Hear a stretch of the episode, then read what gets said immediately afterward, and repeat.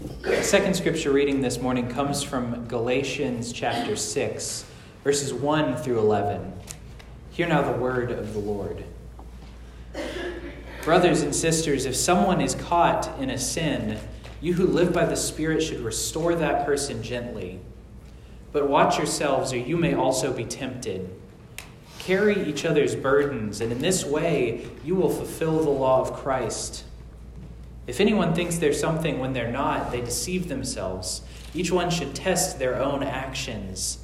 Then they can take pride in themselves alone without comparing themselves to someone else, for each one should carry their own load. Nevertheless, the one who receives instruction in the word should share all good things with their instructor. Do not be deceived. God cannot be mocked. A man reaps what he sows. Whoever sows to please their flesh, from the flesh will reap destruction. Whoever sows to please the Spirit, from the Spirit will reap eternal life. Let us not become weary in doing good, for at the proper time we will reap a harvest if we do not give up. Therefore, as we have opportunity, let us do good to all people, especially to those who belong to the family of believers. See what large letters I use as I write this to you with my own hand. Is the word of God for the people of God. God. Let's pray one more time. Lord, I pray that you would open our hearts and our ears to the truths that you have given us through your word. As we respond to your scripture, Lord, I pray that you would use it to show us your will for our lives, to guide our actions so that they might bring you glory. And Lord, for myself, I pray that my words would not be mine, but that they would do nothing but bring you glory and praise. Lord, use this time to draw us closer to you through Jesus Christ. Amen. This passage in Galatians is one of my favorites because Paul does a really interesting and so, uh, such a human thing right here at the end of it. Just to emphasize his point, he says, Look at how big I'm writing. This means that it's important. He bolded this section uh, just to draw people's attention to it. It was so important that he wrote it with his own hand instead of narrating to a scribe. So, this is something that we need to focus on, that we should take seriously and consider readily. Over the past several weeks, we've been talking about the renewal that God has made possible in our lives. After all, we worship a God who we say is uh, making all things new, and that includes you and me. But we also know that the things that we do repeatedly, the practices and habits and disciplines that we keep, are the things that guide the direction of our lives. They are the things that determine the people that we become. And so, we have been talking about the habits and practices that we as Christians can, can embrace to better know this renewal that God makes available. We've talked about how important it is to study Scripture, to pray continuously, what it means to live a worshipful life, both when we're together and in our own day to day experiences. And we talked about using fasting and self control to remember the seriousness and magnitude of God's grace. And the fact that in Him we have sustenance beyond what we could ever have here. Well, this week we're going to keep talking about these practices, but we're going to look at something a little bit different. We're going to talk about the practice of fellowship, of coming together not just from one moment to the next, not just in worship settings, but truly sharing our lives together in Christian community. Because even though it might seem strange to call that a habit or a practice, it's so easy to fall away from that, to drift into ourselves and away from each other. And friends, healthy faith can't grow in a vacuum. When I was living in Texas, I had a drive that was about an hour each way every day. That's a lot of time. Uh, and I definitely didn't feel like using that time just to think about things. And I quickly grew tired of hearing the same couple of songs on the radio, so I had to find something else to fill my time. And at first, I just turned to audiobooks, which was great. But I kind of started to get burnt out on those too, so I started looking for other ways to fill that time, and what I found were podcasts. Just these little uh, sort of programs that people published online that you could listen to. Anybody can start one. Most of them aren't very good, but some of them are really good. So I tried a bunch of different ones, but uh, at, at some point, me and Kelsey, my wife, um, got into listening to true crime podcasts. We loved the solved uh, cases, but we also enjoyed the unsolved ones. There was uh, something exciting about trying to hear about the, or about hearing the detectives try to solve these cases and solve these mysteries. We listened to them from all around the world, from uh, local ones from Texas to an Australian podcast. I know more about Australia because of that than uh, anybody would ever uh, need to here. But as we listened to these, I realized that some of these people who were publishing these podcasts had other ones. And one of these companies published a podcast on cults. And so I spent some time listening to that, and I was fascinated. Because as I listened to these stories about these groups that just kind of got more and more out there, all I could think was, okay, why didn't somebody say something when when this guy stopped hanging out with people from his church and started talking a lot about aliens, why didn't somebody say something? And quickly, as I listened to more of these stories, what I realized was that this was happening uh, in every single one of these cases because people were retreating back into their own minds instead of uh, going to their community. See, trying to do faith alone is how you get these strange and unusual cults. It's how we got heresies in times long past, people who forget the central teachings of the church. And if nothing else, retreating back to yourself is at least going to yield irrelevance. From the very beginning, after all, Christianity has been a community based faith. Jesus had disciples that went with him as they traveled across the nation, across the countryside, from town to town, performing miracles and proclaiming the good news that the kingdom of God was here. He did this with a group of friends and followers. And those followers who became the apostles after Jesus was resurrected and ascended to heaven they worked together too. They weren't bound together just by Jesus' presence, they were bound together by faith and community that was built around what Jesus had done. And so before they went off to do their ministries all around the world, they came together to figure out what it meant to be in Christian community and service. They planned, and then they went to plant their churches. And as they did the work of ministry, they came back together too. As these questions came up about what do we believe and what should we be doing, they gathered back together to answer those critical questions. Local churches in that time too were guided not as uh, individuals but as groups. We see this in Paul's letters. He writes them not to people individually, but for the most part, he writes them to churches as a whole. They would have been meant to be read aloud to all of the people gathered together so that as a group, as a community, they could be guided in the right direction. After all, Christian love is best shown in relationships and in communities. Paul explains this and demonstrates this in his letter to the Galatians. He shows that the Spirit uses us to lead one another in faith.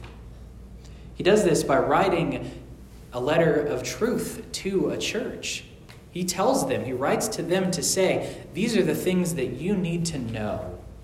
These are the things that are true and how we can follow Christ in the best way that we can. But he also explains to them how they can do the same thing to one another. He, com- he tells them, lift one another out of sin gently.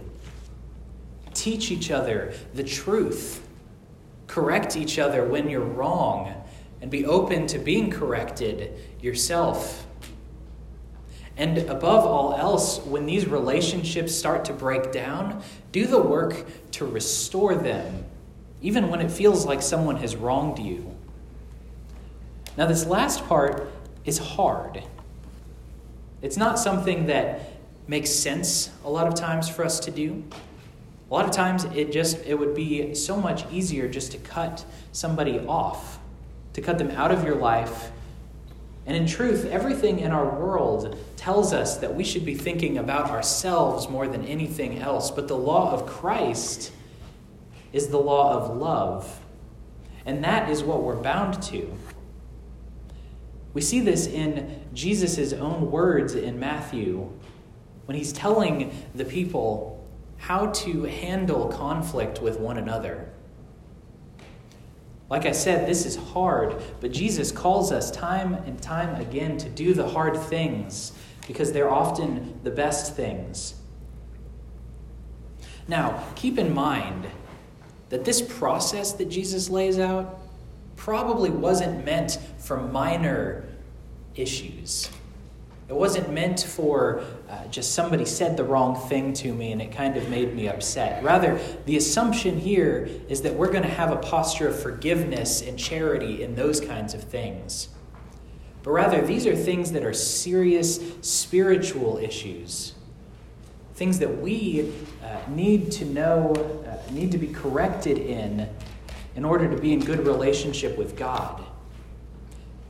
But with that known, when somebody is falling short or wronging one another in ways that show spiritual problems, we're called first to go to them one on one. As brothers and sisters in Christ, recognizing that this person too is a child of God. And if that doesn't work, if they won't listen to us, then we're called to come with friends and respected fellow church members, not to corner them but to restore that relationship. The goal here isn't to win, it's to repair the relationship and keep everybody moving in the right direction towards the perfection that Christ has made possible for us. And if that too doesn't work, then we're called to bring in leaders from the church, people who have recognized authority, people who we know can teach who know Scripture, who know the teachings of God. This can be me. This can be a Sunday school teacher. This can be somebody who's been a part of the church for a long time and who can be seen as a spiritual guide, so long as it's someone who knows what they're talking about. All of this is meant to make real efforts to restore the relationship. That's what's at the heart of this. And at the end of it, Jesus tells what is what seems at first glance to be a harsh consequence. He says, If none of this works, then treat them as you would a pagan or a tax collector.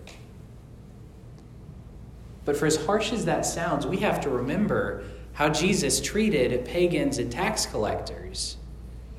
He continued to go to them, to eat with them, to show them love and mercy and kindness and then, when they were ready to come back and be restored to right relationship with God, he forgave them. Some of his apostles were tax collectors, we have to remember. See, ours is a community that's built on love the love of Jesus, which leads us to love one another. One of the best ways that we can show this love, in addition to helping guide one another, is by supporting one another in difficult times. It's by sharing our burdens. Now, this, this requires something on both ends. A lot of times when we talk about sharing burdens, we think about going to people who are hurting. And that's definitely true. but it also means being willing to share our own burdens with other people. To know that we don't have to do this alone, but that we're a part of a community that's built on love. It means asking hard questions, going deeper than just, oh, how are you today? And it means giving hard answers that go deeper than, fine, how are you? It means being willing to open up to one another to know what is really happening in each other's lives so that we can share in the burdens and share in the celebrations. It means praying together. We are a prayerful church. I've been blessed to know that this church is one that is steeped in prayer. And I want to encourage you to continue in that. But I also want to remind you that something that's even more powerful than saying, I will pray for you, is asking, Can we pray right now? There's power when you know that someone is hurting, when somebody is in need, to say, Let's sit down and pray together to the God that we both worship, who we know is here. And sometimes showing that we're showing one another how we're sharing burdens means meeting real basic challenges. Sometimes Christian love looks like taking someone a casserole when there's too much going on for them to cook for themselves. But our love as Christians isn't just inward focused. It's not something that's meant to stay within the walls of our church, nor are the burdens that we share after all, each of us bears the burden of service to the kingdom of God. And so, as we as a community are built up in faith and love, we share that burden of service as well. Faith, love, and community, after all, just build up on one another. As we grow in faith, we grow in love. And as we grow in love, we grow in community. As our faith becomes deeper, we find ourselves transformed to be more like Jesus. Christian, after all, just means little Christ. And as we're transformed, as we grow in faith and love, in this community that's built on the love of Jesus Christ, we find that the love that we have is an active one. It's one that hears Jesus' words when he says, Whatever you do for the least of these, you do for me. It's a love that, like Jesus, seeks out those who feel left out or forgotten or alone. It's a love that cares for the sick and the troubled and the grieving. And it's a love that cares enough about our fellow brothers and sisters in Christ to encourage one another to continue to grow in faith, to correct one another when we're wrong and be corrected when we're wrong. After all, our community is built on this love, on shared worship of God. It's built on helping one another grow in faith in a world that seeks at every opportunity to crush it it's built on serving the Lord by serving each other, even when the world tells us that we should only care about ourselves, or at the very least, that we should mainly care about ourselves. So, friends, as we go out from here, I want to invite you to continue to pray for each other and to be unafraid to ask if you can pray with each other as well. I want to encourage you to correct and encourage one another and to be open to correction and encouragement yourself. And above all else, as we go out as servants of the kingdom of God, to help one another serve as we're called. After all, that's what we mean when we ask that God makes us one with each other, one in the Spirit and one in service to all of the world. Thanks be to God. Amen.